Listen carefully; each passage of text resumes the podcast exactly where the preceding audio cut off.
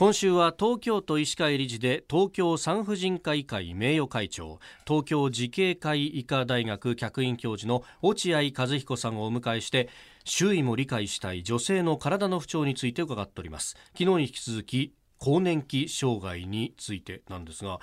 先生、これ更年期障害ってどうなんですか？人によって出る出ないみたいなってあるんですか？そうですね、やはりその性格的なものですとか、はい、そういったものにかなり左右されますね。はあ、性格的というとどういう性格の人が出やすいとかってあるんですか？やはり何事にもこう非常にこうなんていうんですかね、こう執着気質の方、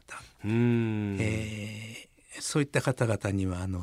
出やすいというふうに言われています。楽観的で比較的のんびりした方っていうのは、はい、比較的症状は軽く済むというふうに言われてますね。なるほど。その更年期症状が出るその年齢ってまちまちだとは思うんですけれども、はい、その更年期障害に備えておくことっていうのはできないんでしょうか？昨日もお話したように、はい、年齢的にはだいたい50前後、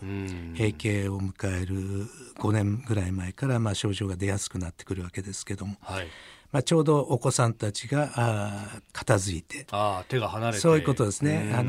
ご夫婦2人の環境っていう、そういうふうになってくるわけです。だか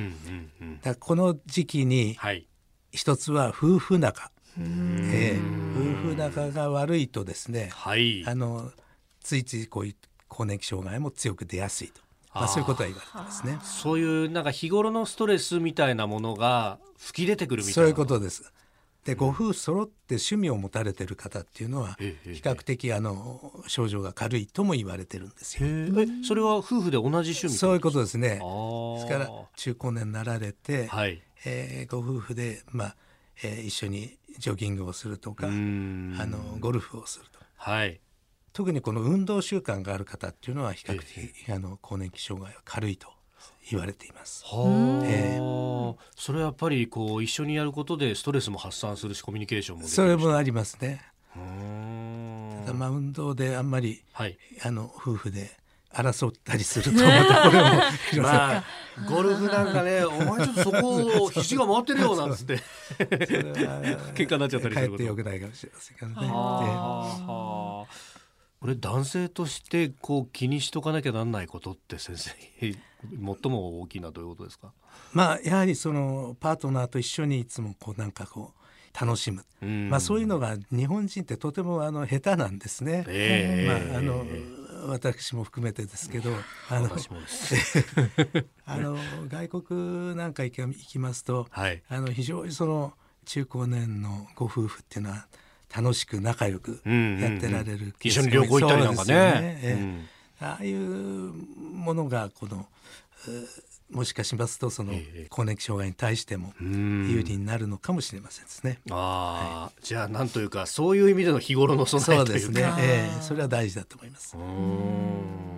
男性にもはい、更年期障害っていうのはあるんですね。そうなんですか？男にもあるんですね。それは何歳ぐらいからですか？その年齢的にも